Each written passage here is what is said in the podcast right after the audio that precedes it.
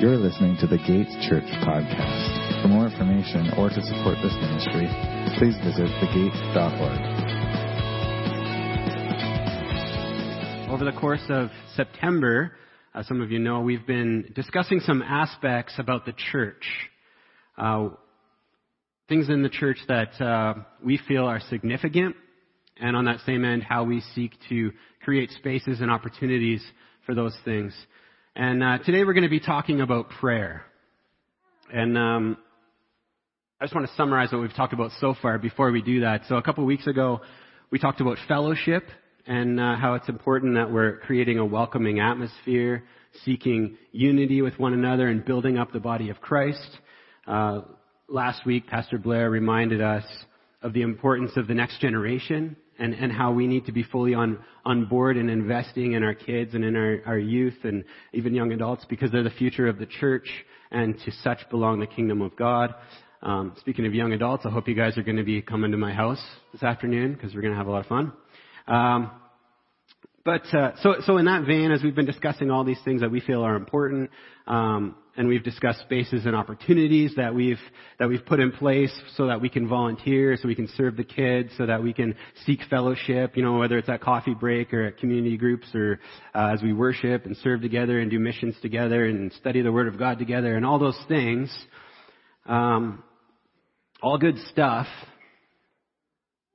But as with most things, and we're talking about works, we have to be careful, right? Because as we've been discussing the church and, and, and all the things we're seeking to do and ways we're, we're seeking to grow as the body of Christ, our natural human tendency will be to try to attempt to accomplish all of these things in our own strength.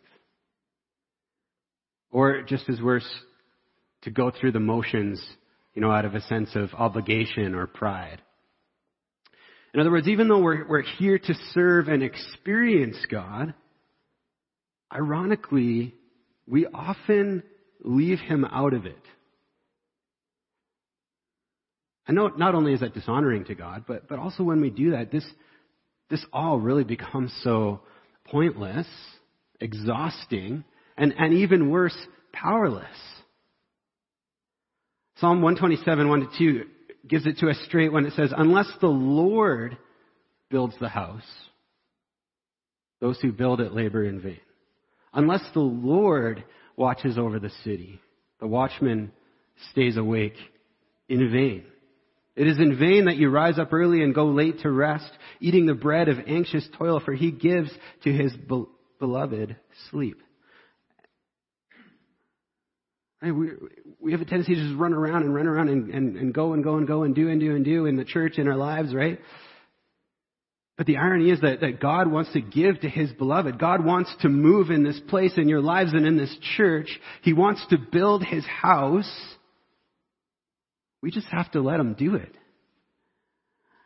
1 Corinthians 3.16 says, Do you not know that you are God's temple and that God's Spirit dwells in you. Do you not know that you are God's temple and that God's Spirit dwells in you? Throughout Scripture, we, we, we see God creating and designing spaces so that He can dwell with His people in the place that they're at, right? So, right at the beginning in Genesis, there's the garden. And then we move on, there's the Ark of the Covenant, and then there's the tabernacle, then the temples, then Jesus, then the church, and then in Revelation, the New Jerusalem. So, so we see that this is the whole point of, of our redemption, right? God wants His people to dwell in His presence. God wants His people to be in His presence so that He can be our, uh, our God and we can be His people, right? And through Jesus, through His, His sacrifice at the cross, through His death and resurrection, right, we're made into a living temple of the Lord. Obviously, then, this isn't something that we can, we can manufacture or build ourselves. We need the Holy Spirit. We need, we need the Lord to build this and, and to work in us. And it goes back to the question, do we know this? Do we know that we're God's temple and His Spirit dwells in us. Not, not intellectually, spiritually. Do we know this? Near the end of Jesus' ministry, he heads over to the temple and he sees that it's being used as a market square, right? We've all heard the story. People are selling their wares and peddling their goods. And, and I'm speaking generally here, but I think that many of our churches in the West, like in our Western culture, have resorted to this, to, to peddling their goods, to attracting the masses by whatever, whatever way they can, you know, by being relevant or by being, uh, having polished TED Talk like speakers or good looking pop stars as worship leaders or catchy visions or professionally organized programs or culturally relevant references, right? R- really a lot of Western churches have become places that cater to our individualistic narcissism where emotion is manufactured and people come to consume and be entertained. We're peddling our wares, right?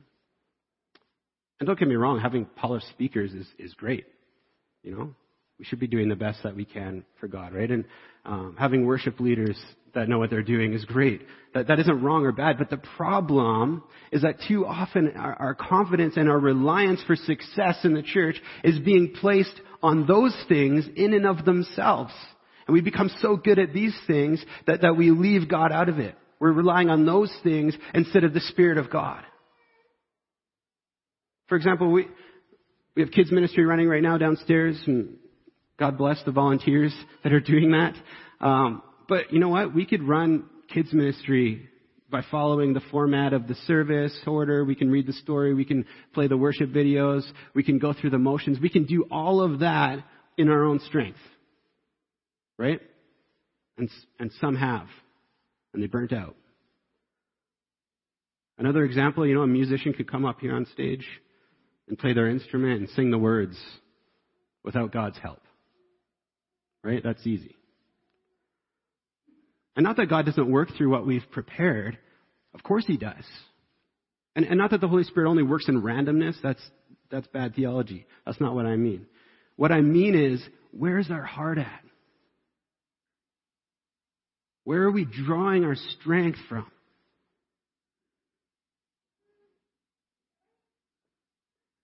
Because if we're just going through the motions, we don't need God for that.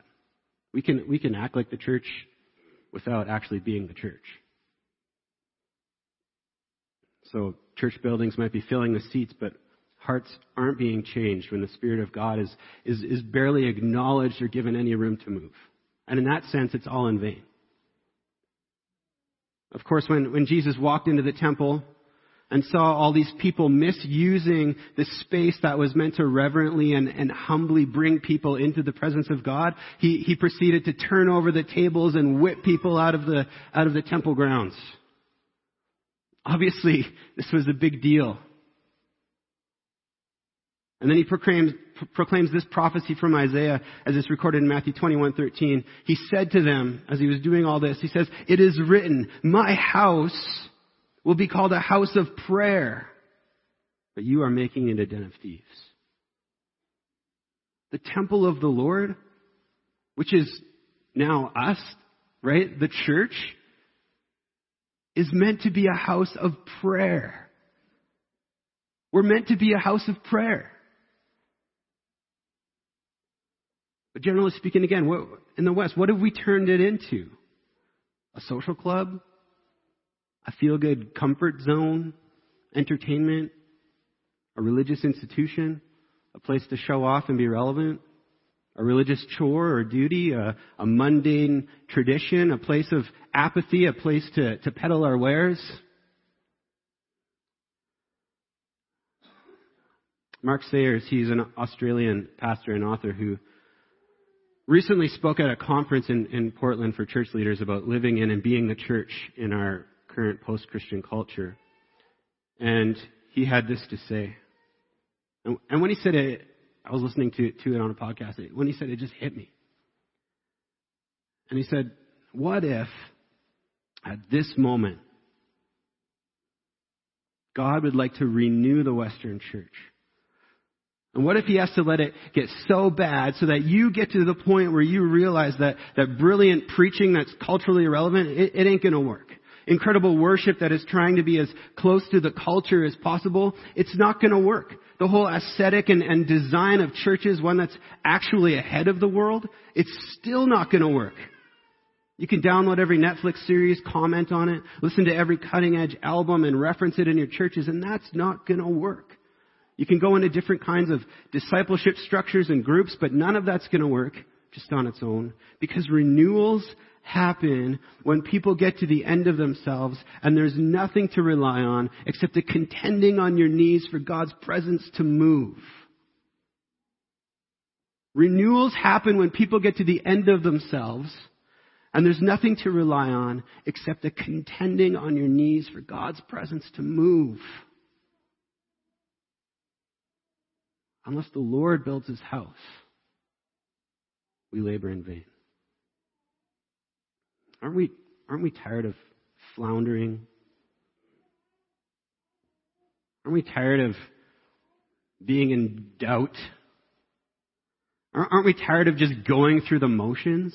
Aren't we tired of trying to do it on our own? Aren't we tired of gimmicks and, and, and trying to be relevant and following the 10 steps to grow your church?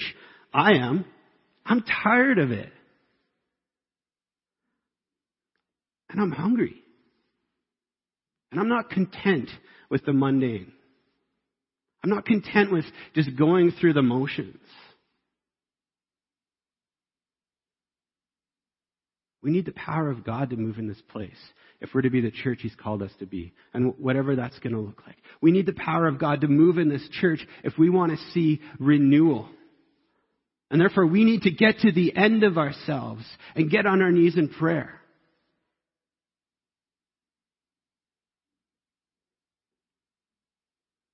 Second Chronicles 7:14 says, "If my people who are called by my name humble themselves and pray and seek my face and turn from their wicked ways, then I will hear from heaven and will forgive their sin and heal their land. God wants to move in this place. God wants to bring healing. I've been, I've been feeling that heavily. And that the Holy Spirit wants to move. He, he, he wants to bring renewal and, and power and holiness and life to our dry bones. He wants to use our gifts, gifts and our, and our ministries and our, and our programs to work in us and through us to proclaim the name of Jesus to each other and to the city. He wants to prepare our hearts for what's coming. But we need to be ready for it. We have to lay down our lives and, and seek Him. James 4 verse 10 says, Humble yourselves before the Lord, and he will exalt you. Humble yourselves before the Lord, and God's going to move. And I'm not talking about just me. I can't do this all on my own.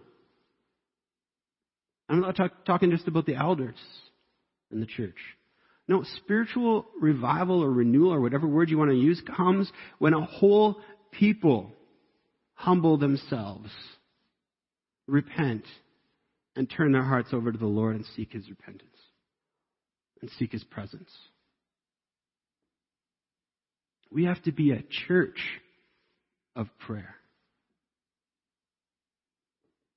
As Megan Hill writes, whole church prayer is vital. Even a, a, casual glance through the book of Acts reveals that the early church was serious about praying together. They prayed together in the temple and in their homes when they were sick and when they were filled with the Spirit at meal times and in times of persecution. Again and again, we find them all together devoting themselves to prayer.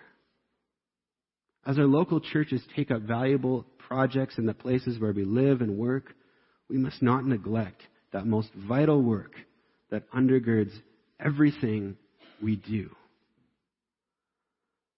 Sometimes I hear the excuse, sometimes it's in my own head too.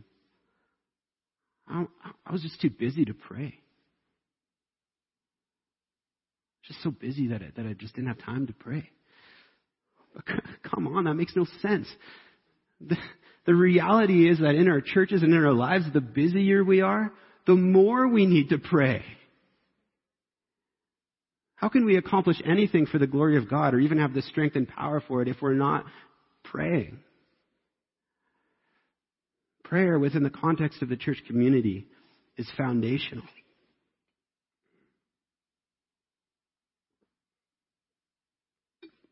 Our service, our, our worship, our fellowship, our goals, our study of the Word, our, our offerings, our ministries, our programs, they need to be steeped in prayer. It undergirds everything we do. It, it, it, invites the presence of God into it. And more importantly, as we pray, we're drawn into His perfect will, into His desire, and given His power, His Holy Spirit to be effective as the church. When people prays together, when a people pray together in the name of Jesus, God moves. And that's the way it's been biblically, and that's the way it's been historically. Right? If, if you, if you trace the beginnings of, of any historical spiritual revival or outreach or successful church plant or healthy shift in, in the church in the last 2,000 years, you'll find that it's always started with a group of people who were committed to praying together, who were committed to repentance and contending for the presence of God to move according to His Word. And sometimes they'd even pray for years before they saw anything.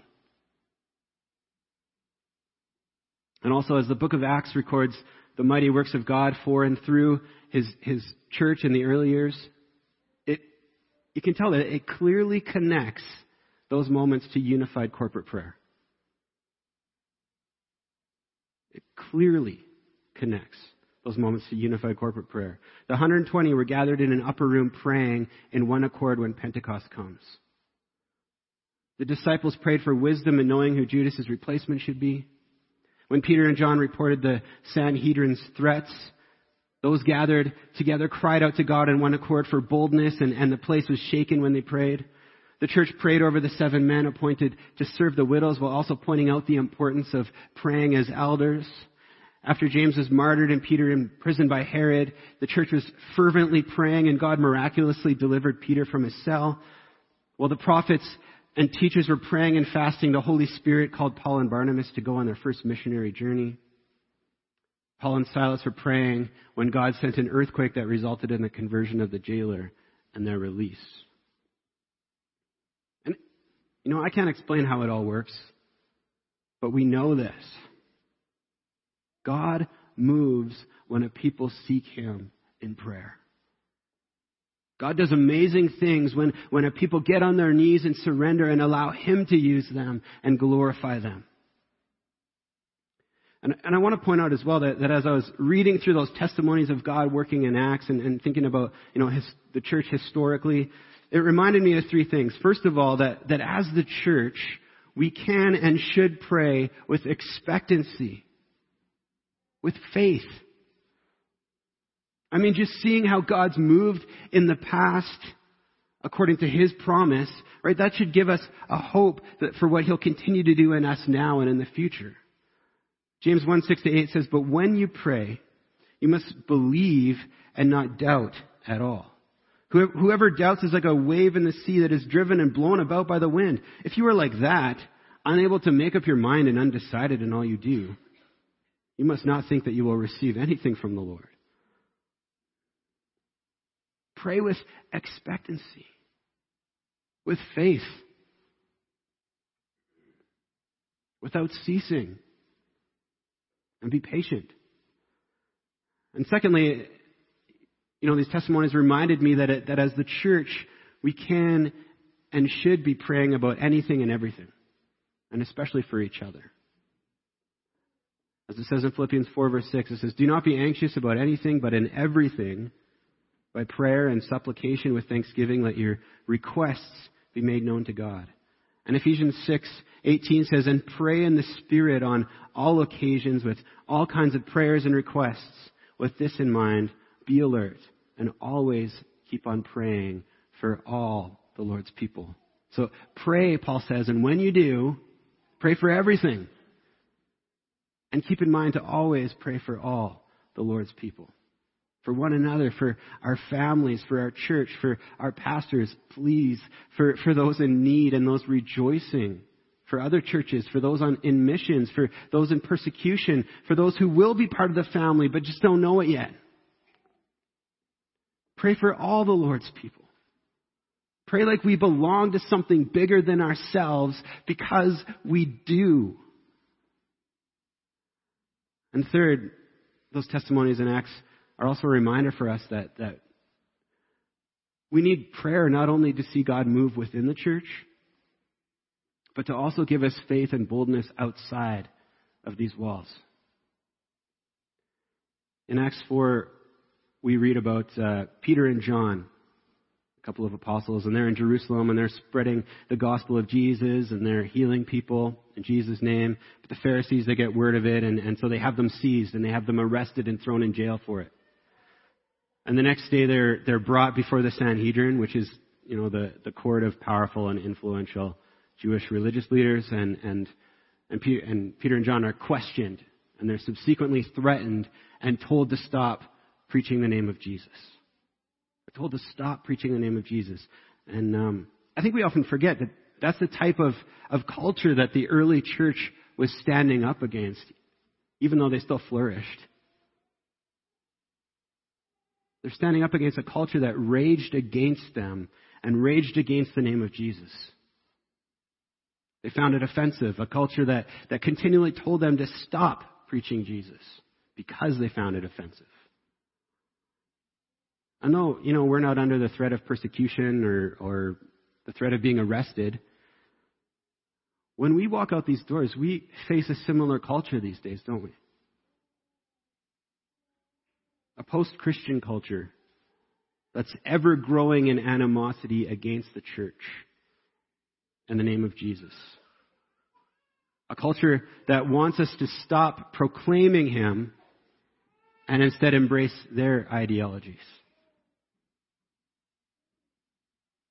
Because of this, there's a lot of pressure for us to hide or, or to give in or conform. It's not like it used to be 50 years ago and like being worldly was like, just don't drink alcohol and do drugs, right? No, today there's, there's a war on, on doctrine.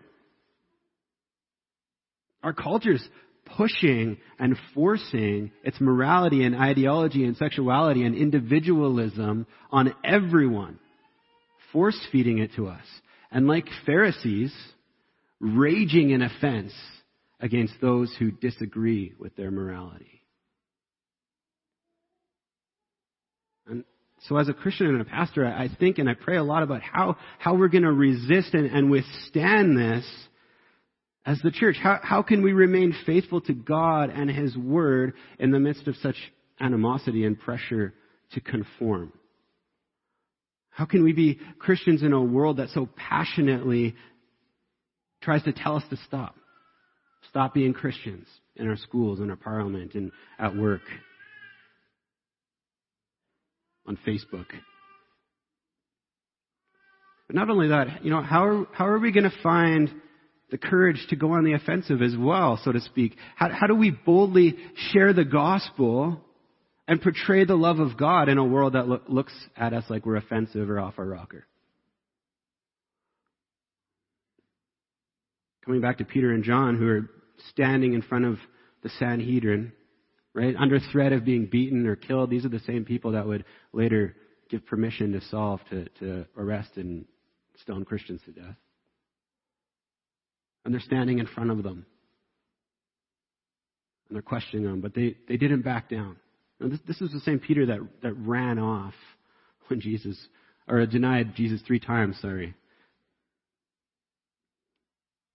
But in this moment, he's standing in front of them. He's, he's filled with the Holy Spirit. And he tells them, hmm? hello? That the reason He tells them that the reason that they proclaimed Jesus and were healing people in His name was because there was no other name given among men by which we can be saved. They're telling them to stop preaching the gospel, and he just preaches the, gospel to them. And then even when they're threatened again and, and told to stop preaching Jesus, Acts 4:19 to 20 it says, "But Peter and John answered them, whether it's right in the sight of God for us to listen to you rather than to God, you decide. For we are unable to stop speaking about what we have seen and heard." It's like, it's like breathing to, to him. He's unable to stop preaching Jesus. And, and I just ask myself, where do they get that boldness from? Right? How are they walking so powerfully in the Spirit? And I ask that again because we need that kind of boldness and power if we're going to stand in faith and, and proclaim the gospel outside these walls. Well, fortunately, we quickly find out the answer to that question because as soon as they're released, they join up with their Christian community, they report what happened, and they pray. That's not just any prayer, right? They pray scripture. They pray God's word. They pray from a psalm, and they specifically ask God, according to His character and His promise, to give them boldness to proclaim the gospel as God stretches out His hands to perform healing and signs and wonders. And this is what happens next. Acts 4:31. When they had prayed, the place where they were assembled was shaken, and they were all filled with the Holy Spirit and began to speak God's message with boldness.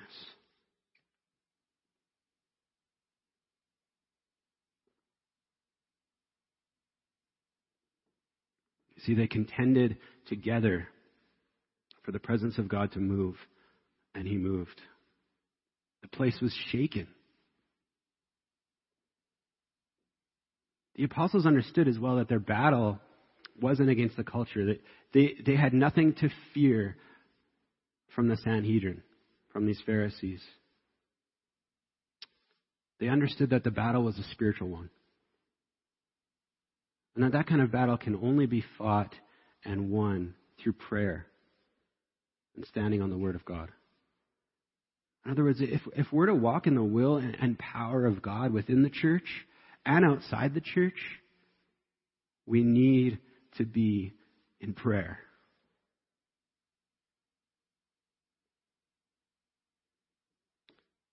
And practice, practically speaking, because of this, we, we've tried to create opportunities and spaces for us to join together in prayer at the gate. For example, community groups give us a, an opportunity to be praying together every week. Also, after every message, you know, we always have a prayer team that's available over by the back window over there on the side, and they're always ready and, and willing to pray for you and with you. At 9 o'clock a.m. before our Sunday services, that same prayer team is downstairs for pre service prayer. And I want to point out that anyone and everyone, you don't just have to be part of the service that day, anyone and everyone is welcome and invited and encouraged to join them at any point between 9 o'clock and 9.55 to come and pray for the church and, and for, for others and, and for the city and for other churches and, and also to get prayed for. To prepare your hearts for the service even. That happens every Sunday morning. It's there. It's available. And, and so we have all these, these, these opportunities to gather together and pray and seek the presence and, and will and blessing of God together. So I, I encourage each of you to take advantage of them because, as I've been saying, we need to. We need to. But to be honest, we need more than that. And so I'm excited to announce that, that we're initiating a couple more things this year when it comes to praying together. And, and the first thing is that once a month during, during one of our services, we're going to be led in what's called a congregational prayer. Uh, basically what that is, is one of, one of our elders will, will come up to the stage and intentionally pray for this church, for the city, for missions, for current events that are happening, and especially for individuals within our congregation that, that need prayer and that would like to be prayed for. Um, and even though that they're going to be coming up and being the only ones speaking the prayer, it's it'll be a chance for all of us to intentionally bow our heads together to agree and intercede and pray in the name of Jesus. As Megan Hill again writes, the church at prayer is not a passive, half drowsy group of listeners. Right? When one person is praying, we don't just, don't just zone out. Right? The church at prayer is a body at work, an army at war, and a congregation at worship. Whether we stand or sit or kneel for prayer, we must understand that when one person prays aloud, every person in the assembly is actually praying alongside him. And so we're going to be doing that. We're going to start doing it once a month, an intentional prayer. And of course, uh, we'll be taking prayer requests for that, which you can email to us at info at thegate.org, or you can just tell us or message us on Facebook if you'd like to be included in that uh, time of prayer. Or if you know someone that, that needs, needs prayer, you can let us know about that. And so I'm excited about that. Um, the other thing that we'll be initiating starting in October next month is we're going to be doing a monthly prayer service. A monthly prayer service. And um, we'll still have the odd worship night here and there. We used to do that monthly. Um, but we've really felt God leading us to put more focus on prayer. And so on the fourth Sunday of every, every month, we'll be gathering here in the evening as the body of Christ to pray together with each other, for each other, ultimately to get on our knees, so to speak, as the body and, and contend for the presence of God to move. So we'll be doing that the fourth Sunday of every month in the evening. We have prayer service. And I'm really nervous about that, but I'm really excited about that as well. Because again, God wants to move. God wants to move in this church, in us, in our lives. We just have to surrender to Him and seek Him out in prayer. And on that note, I want to end my message this morning with, with a part of Psalm 51. Because not only is it a perfect example of what it looks like to humble ourselves in prayer, in the presence of God, but I also want it to be our closing prayer this morning. In fact, we'll also be singing it as well after we receive communion. And so, as I read it and pray it, and as we sing it together, I, encourage you to, to meditate on those words and speak the words as your own together in the midst of the body of Christ. And so, um, as I start reading here, the band can actually come up if they want. And um, Let's direct our hearts and, and, and just focus on God as I, as I read and pray from His Word.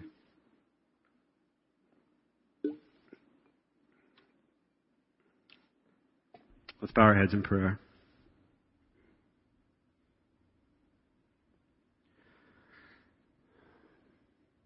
Be gracious to me, God, according to your faithful love, according to your abundant compassion Blot out my rebellion.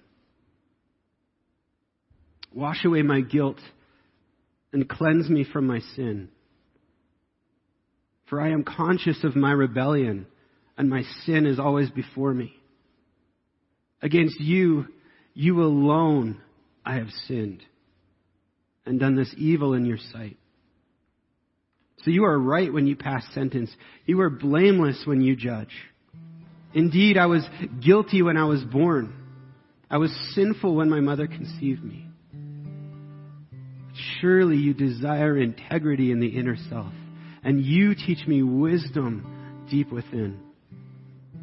Purify me with hyssop, and I will be clean. Wash me, and I will be whiter than snow. Let me hear joy and gladness. Let the bones you have crushed rejoice. Turn your face away from my sins and blot out all my guilt. God, create a clean heart for me and renew a steadfast spirit within me. Do not banish me from your presence or take your Holy Spirit from me. Restore the joy of your salvation to me and give me a willing spirit. Then I will teach the rebellious your ways, and sinners will return to you. Save me from the guilt of bloodshed, God, the God of my salvation, and my tongue will sing of your righteousness. Lord, open my lips, and my mouth will declare your praise. You do not want a sacrifice, or I would give it. You are not pleased with a burnt offering. The sacrifice pleasing to God is a broken spirit. God, you will not despise a broken and humbled heart. Amen.